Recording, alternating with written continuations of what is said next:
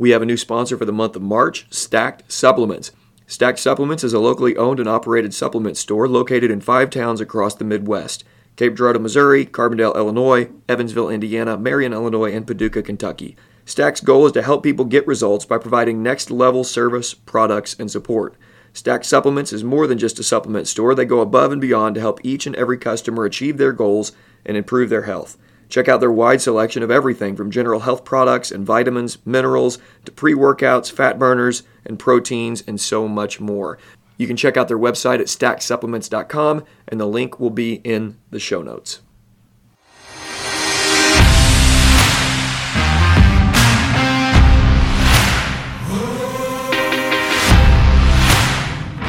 Welcome to the Shepherd's Crook podcast. The Shepherd's Crook exists to provide care, counsel, and resources for pastors. You can get more information at theshepherdscrook.co. My name is Jared Sparks, and I'm a pastor coming alongside other pastors, reminding them of the chief pastor.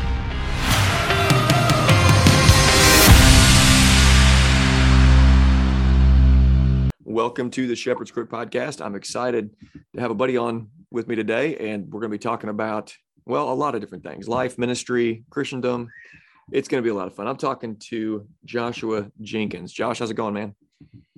Going good. Appreciate you having me on. Love listening to your podcast myself. So, well, good deal.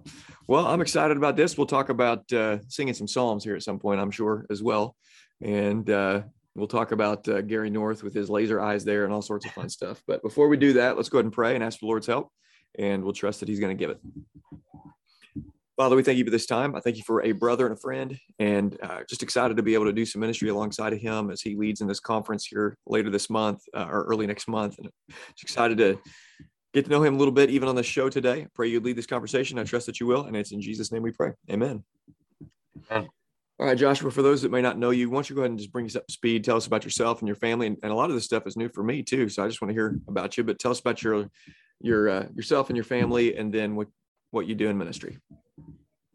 Yeah, so I'm down here in Springfield, Missouri, and my wife, her name is Brittany, and we got 2 little boys under 5, Elias and Bryn Moore, and I'm one of the pastors at a church called Hope Baptist Church. We're a Reformed Baptist church in Springfield. I've been a pastor there since 2017. And I love my church. Basically, my whole life is lived with these people in every way. We share meals together, work together, do businesses together. It's a great group of people.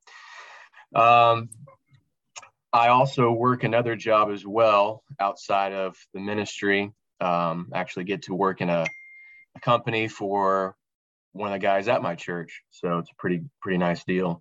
But yeah, that's basically the short of it. Awesome. Yeah. Okay. So you said you've been there since 2017 at this church. Have you been pastoring before that? Is this your first pastorate? First time in the pastoral position. I was a youth pastor before that in Republic, Missouri. Okay. So while I was there at Republic, I was reforming in a non-reformed church. Okay, gotcha. And reformed myself out of a youth pastor position. That's happened many times before. And I thank God for it. So how old are you now, man? I'm 28. 28. Okay. Man, that's great. Man, tell me about your church then. You said you're doing a lot of life together. Have you guys over the last couple of years been like a lot of churches where you've wanted to obey the Lord and not give authority, ecclesiastical authority, over to the state, and because of that there's been growth? What's the last couple of years been like for you guys? Yeah, so I say this not to in any way pat ourselves on the back, but other people have told us this. We were the only church in Springfield, Missouri that did not close down. Okay. Whenever the state locked us down, we had a city lockdown for a time with the COVID stuff. And we kept meeting, and we had been a small church for a long, long time. That's kind of the nature of a lot of Reformed Baptist churches. Mm-hmm.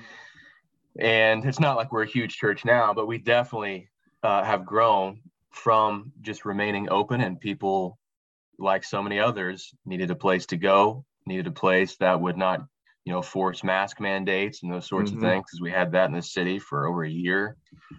And we had people seeking us out and visiting, and then end up joining. We've had people move here from Arkansas to be a part of the group of people. And so God just has put some solid people in our church through this, and really, really grateful for it. So like I said, we're not a huge church now, but definitely we basically doubled in size from what we were. Awesome. So heck yeah, man. So let's talk about the church economy a little bit. So you said you guys were kind of working together and hanging out and really living life together practically. I'm just curious. So what's that look like? You mean, do you have several business owners and you're all working together? Do you buy and sell from one another? Are you learning, you butchering hogs and cows together? And what's that like there at the church then? Yeah, we do have, just one business owner and others that are working on getting to a place of starting businesses. And we're trying to help each other do that in any way we can. We do have a couple different farmers to different levels and lots of people who do like just basic chickens and gardens and stuff. And we like to buy and sell and give and share with one another as we're able to do and support one another. And we definitely are trying to do more and more of that in terms of making our church community be able to weather the storms, which we are entering into, it seems, with food shortages and stuff like that, hyperinflation coming. So if we can get to a point where we're able to feed everyone in our church off of our own, with the work of our own hands, that's something that we've all been discussing and working towards. So definitely heavy on our minds. Very cool. Have you listened at all to Scott Tungay? Is that a guy that you've heard or listened to? I have. I really enjoy following him on Twitter. I don't listen to regularly his podcast or anything, but I've enjoyed the things I've seen and heard from him. Man, I appreciate that dude. And I'm trying to convince him and Kelly, his wife, to move here at some point. He spent some time here with Riley and Margo. Riley and Margo both bought some property here, and really trying to get these guys boots on the ground living here. But one of the things Scott is so helpful with, and I'm hoping that he'll start traveling and doing some seminars, is helping and really doing a phenomenal job rallying people around this idea of local economy and doing that within a church. And it sounds like you already got that, the beginning stages of that happening, which is great. So, I mean, who knows what could happen from, the happenings right now with the church, and then 5 years from now, what things could look like, 10 years from now, what things could look like. And it sounds like you got some great things going on there, man. Yeah. Yeah. I would say, it's nothing that I have cooked up or our other pastor has worked in our people or, it's just God has given us good people, and he has sanctified us and given us understanding and ability to work and plan together. So just grateful to God for putting me in this position when we're headed for tough times, it seems. Right. All right. Well, I've watched you over the last couple of years have a trajectory that has been unique, and really a trajectory that many would have warned against just a few years ago. You're reading people like Gary North. You're reading R.J. Rushdoony. You are into theonomy, however you define that.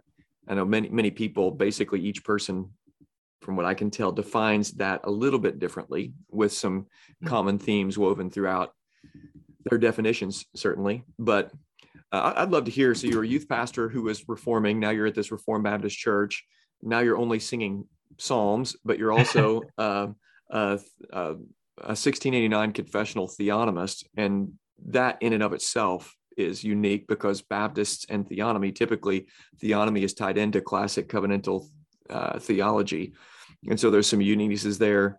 But could you just kind of walk through, I'm curious to know what your theological growth has been over the last couple of years, and kind of what some of those high water marks and transitions were for you. I'm just curious to know.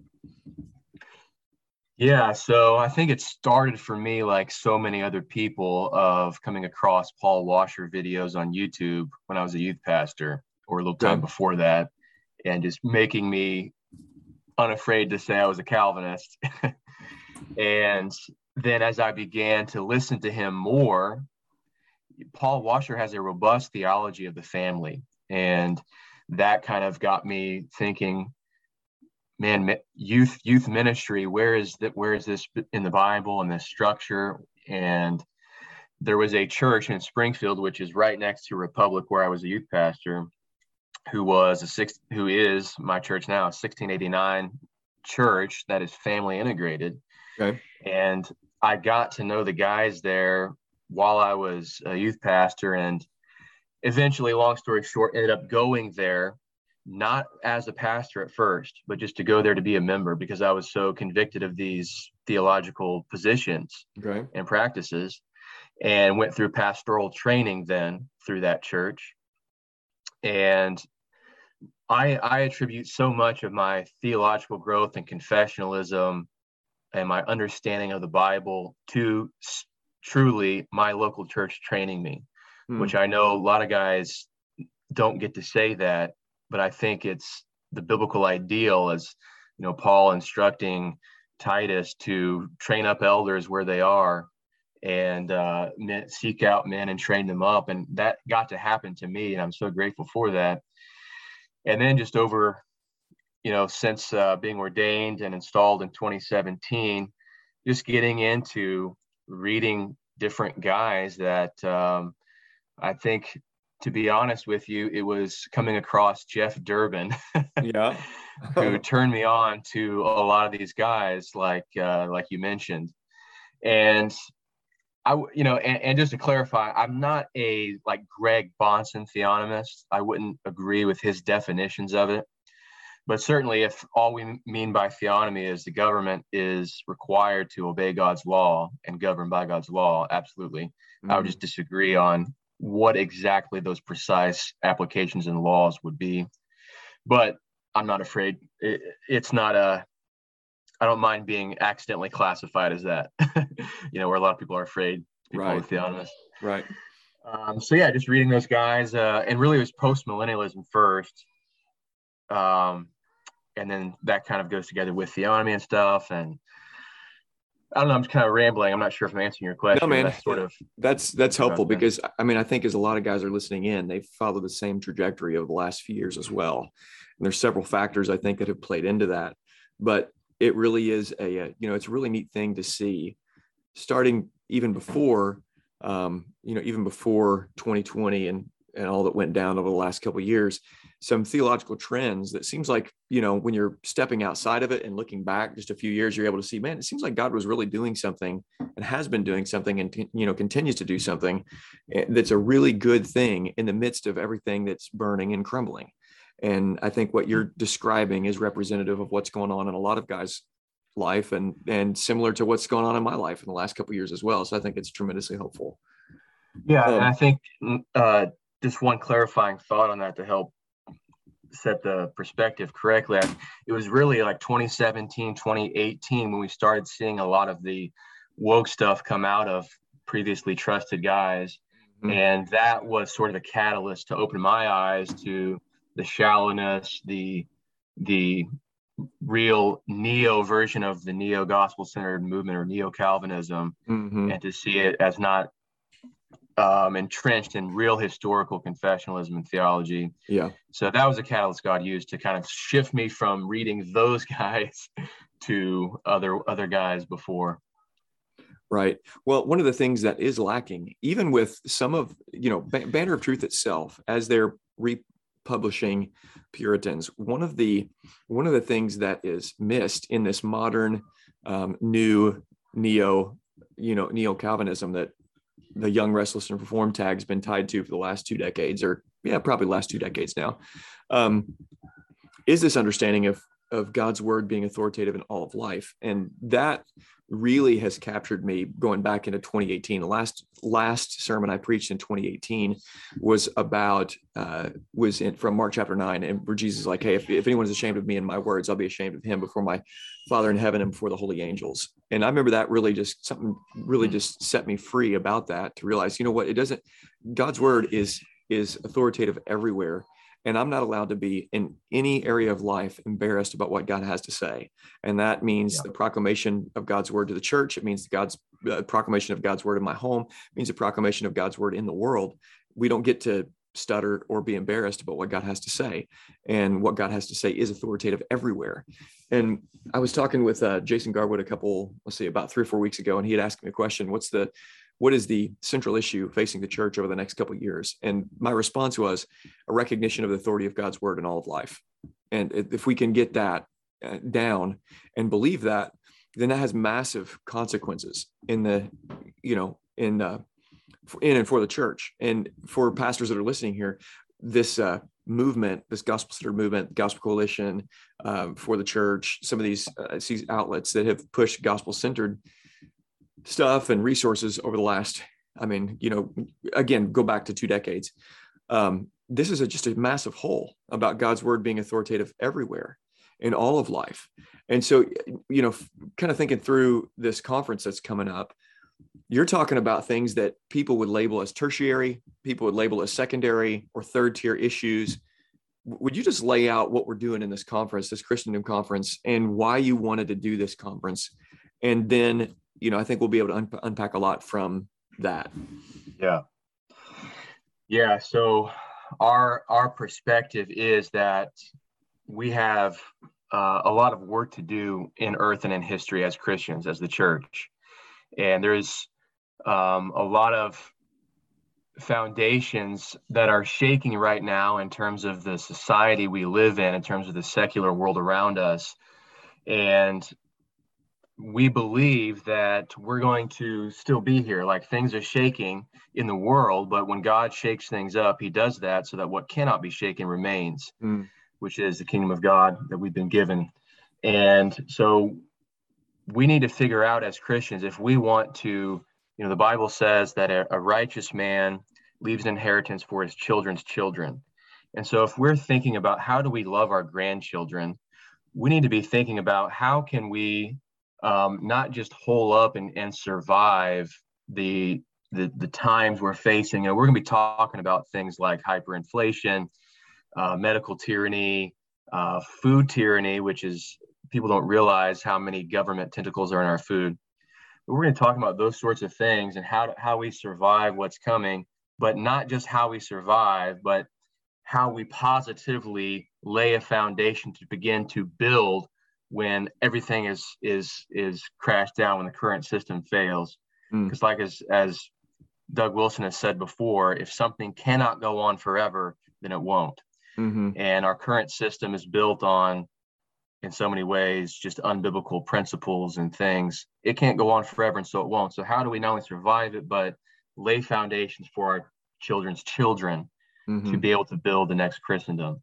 Man, that's so good. You know, like, things are crazy. I mean, it's insane right now. And it's so insane that, I mean, the church's response as a whole, broad stroke here, over the last 2 or 3 years has been so ridiculous and frustrating.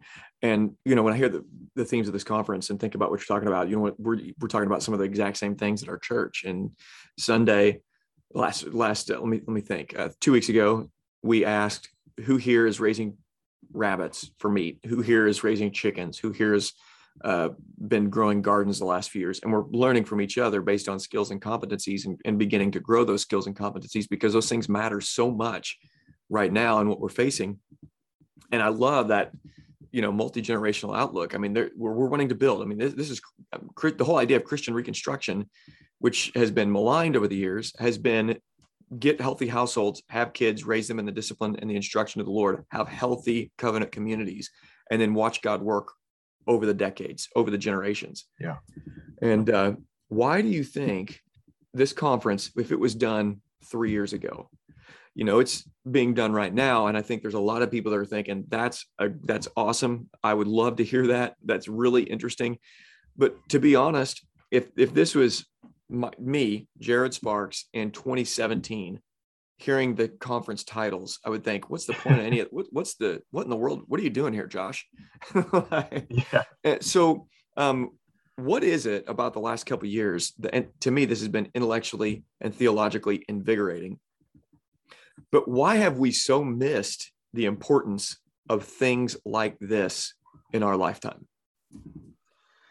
Yeah, I mean, it's a combination of things, just an inherited comfort in this society, which we've had for so long. We've for so long been just living a certain way. And now we're finally starting to see the government do things we never thought it would do. We're starting to see actually empty spots in our grocery shelves when we go there. Mm-hmm. Right. And we weren't thinking long-term. We were just, oh, you know, we have comfort now. We have everything we need now. We didn't think that it was possible to get here. And I'm as guilty as anyone. I think the other thing that's leading us to this point now is I think both worldviews are becoming more and more self-conscious. Like the secular humanists, the statists are becoming more self-conscious of their worldview. And what I mean is they're becoming more and more aware that they are enemies of Christ and his church and his mm-hmm. people. Right. And so they're acting that out more and more. And that means that Christians, we've got to be as well more and more self-conscious of our position. And going back to what you were saying about not being afraid of anything that God's word says, because the enemy is not afraid to oppose it. Mm-hmm. Right. And so I think the progression of both worldviews, the secularists and the Christians, has developed, become more and more self-conscious. And what we believe theologically and, you know, theoretically plays itself out. And so we're seeing those things play out. Churches are prospering that are more self-conscious of who they are, and suffering and hardship is happening as the statists and humanists are being more self-conscious of who they are. Right. So we're both post-millennialists, and, yeah, you know, both have this global conquest vision. Adam failed to fill the earth and subdue it. Jesus comes, he's doing it, purchased a people for God from every tribe, tongue, and nation. And then he's commissioned us on this global mission to train the nations. So Jesus will do what Adam failed to do. It's happening in real life. We're seeing it. We're a part of it. And, you know, we're expecting it. But in the short term, I think we both expect things could get right here worse for a period of time. However, I've noticed some trends, and I see this even with Michael Foster as he talks about trends of revival that he's seeing, or some signs of revival that he's seeing as he's talking to men throughout this country and really throughout the world. And then I'm on Gab, and I know you're on Gab as well. And I'm hardly ever on Facebook. And I'm not on Twitter anymore, but there's a massive difference between Twitter, Facebook, and Gab. I mean, you can say things on Gab, and the most controversial things on Facebook and Twitter are fully agreed with on Gab. I mean, it's just a total different group, you know, in that platform. However, from what I can tell, and even like Torba is talking about, he thinks there is a massive shift both in the political realm to the right, but also theologically to the right, this massive shift that's about to happen where people are just totally and utterly fed up. Do you think there's any plausibility to that? Do you think, you know, like I do, that yes, we might be going into this time and we're preparing our people to raise their own food. We're preparing our people to build their own local economy together and trying to help to think through. I encouraged our people Sunday to get money out of banks and buy some precious metals. I was encouraging people not to be alarmed, not to be an alarmist, but think about getting some silver in your house, you know, things like that. But do you think that there is any plausibility to this massive cultural shift to the right of just everybody sticking up the proverbial bird to all the nonsense and saying, forget you, we're done, we're past this, let's move on and back into reality? Do you think there's any credibility to that? I would certainly hope and pray for that. And I would never say it's not implausible. The thing to understand though about something like that, which makes me a little bit skeptical of saying it'll be mass revival or mass change, is that in order for real sustained change to happen, it has to come through repentance. Mm. And so those, you know, who are more center right sort of people, nominally religious people who are getting fed up with things, they can't just say, all right, you know, forget you, let's, you know, we're going to go back to the way we used, you know, conservative ways, whatever. They themselves are going to have to repent. Yeah, that's good. And that's a hard thing. Repentance is hard, and by God's grace, he gives it and loves to give it, but that's what it will take, and that will be a work of God. So pray for that, hope for that, but that's what is a required element of it to see true change and repentance and reformation. Yeah, amen. Let's talk to pastors real quick, and let's wrap it up with that.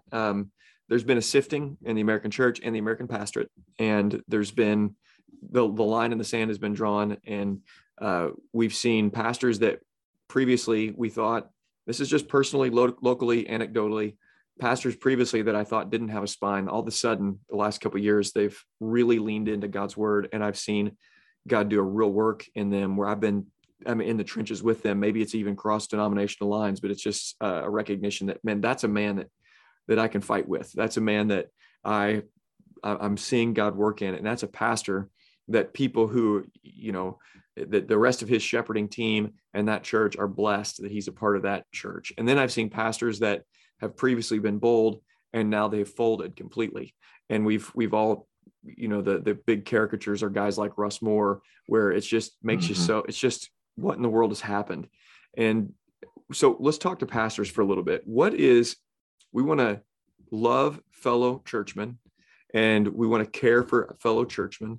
And we also want to embolden, with the Lord's help, other fellow churchmen and encourage them. And so your opportunity here to speak to the guys that are listening in, what do you have to say to pastors in this moment by way of encouraging them and challenging them not to go the route of folding and not to go the route of the Russ Moore kind of stream? Yeah, I think I would just go back and remind us all of the basics that is so important. And that is that we're all going to stand before God one day. As a pastor, you're going to answer to God for how you cared for the souls that God entrusted to you. And you don't want to be one who was a coward, because cowards, the Bible says, go to hell. Mm-hmm. And so don't be a coward. Understand that you will answer for the souls under your care. And I would just say, in a practical thing to help is, I would really encourage people to read biographies of great men who were born and were placed by God in times where there was a great need for a man to stand up. And understand, in reading these stories, look, you're part of God's story that he's telling in history. He has placed you where he's placed you at this time for a reason. And now's your time to be a man. Mm-hmm. And when I think about the place in the world right now where we are, where there's, you know, these, you know, the World Economic Forum and these globalists who are trying to, you know, the Great Reset thing, you know, that's not a conspiracy theory. That's right. They've on video telling us they're doing it. The globalists are trying to win. And I'm optimistic and hopeful because I know they're evil, wicked people, and they can do a lot of pain, do a lot of evil things to hurt people. But I know they're not going to win, because historically, you look at when things happen, it's good men that end up winning in the end. And the globalists aren't going to win. It's going to be good men. It's going to be men who have courage, men who believe in the triune God and worship him alone. And so don't you want to be one of those men? I would just pray that. Yeah. Amen. I definitely don't want to be an old man. Reflecting on what God has done over the years and the decades, looking back and having this period of time where I just am ashamed and I folded and I didn't stand and I didn't obey God over man. And I want to be able to be the kind of man that my children and grandchildren look up to. I don't want to be the kind of man that my grandchild looks and thinks, my goodness, my grandpa is, he has no spine whatsoever. And man, that's good stuff. I always set people up at the very end to praise God for his grace. Joshua Jenkins, brother, tell me why you love Jesus. I love Jesus because he's not a loser. I love him because he rose from the dead. He's not dead. He's alive. And he defeated Satan, hell, death, demons, the principalities and powers, the demonic forces of darkness. He disarmed them and threw them down from their places of authority, and now he is the reigning king. And I love him because he is continuing to do that work, and he's not going to let his world be given over to Satan, because he's already defeated Satan. Amen. So he's going to have what is his. The nations will be his. He will put all enemies under his feet, and then he will give the kingdom to his Father. And I'm so grateful that by his grace, I get to be a part of that, and that he has conquered me and defeated me, and now I'm his. And so that's why I love him. That is good stuff. All right. Tell us about the conference, where we can find out more information, and then we'll wrap it up. Yeah. Please go to hopebaptistchurch.com/conference. hopebaptistchurch.com/conference will take you right to that page. The conference is free. It's in pretty much an all-day thing. We have a light breakfast at 8:15, and then we'll be ending probably, I think we have a Q&A at 3 o'clock, and after that we're done. And then there's a post-conference after party, which more details will be released later. But yeah, if you just sign up, please sign up, because we are providing a lunch as well for free. And so we need the best count on numbers we can to prepare. And it's going to be a great lunch. The guy that we have speaking on, we have a guy talking about food tyranny and Christian agrarianism as an optimistic alternative. And this guy himself is a Christian agrarian. He's a farmer, producer, and he's going to be not only talking, but preparing the food. And I've ate his prepared meats before, and there's nothing else I'd rather eat. So it's going to be good stuff, but we need to know you're there so we can have enough. So, and awesome. You'll find all the other information there on that conference page, as well as one other thing I want to say about it. We are going to be emphasizing psalm singing at our conference. And one of the big reasons is, I think one of the reasons we're in the place where we're at culturally is because we have abandoned psalm singing. Particularly, we've abandoned imprecatory psalms, praying and singing them. And maybe it's no wonder that our enemies are surrounding us and building up around us if we've not been asking God to destroy them. Mm. And so we're going to be singing some imprecatory psalms, some psalms about Christ's kingdom. And we believe that that is essential. When you look at history, every reformation is accompanied by a recovery of psalm singing. And so we want to build that up and encourage people to go back to their churches and do what they can to do that. So it's going to be a really, really good time. But let us know you're coming. Awesome. Well, we cannot wait to be a part of it. Can't wait to sing some imprecatory psalms. And it's going to be a lot of fun, man. Can't wait to be there. All right, guys, we've been talking to Pastor Joshua Jenkins. Josh, thanks so much, man. Hey, thanks for having me. And hey, everybody, Jared Sparks is one of our speakers. He didn't even say it. He's going to be there talking about medical tyranny and Christian resistance. And I can't wait to hear that. Absolutely. It's going to be a good time. All right. Thanks, man. All right. Thank you.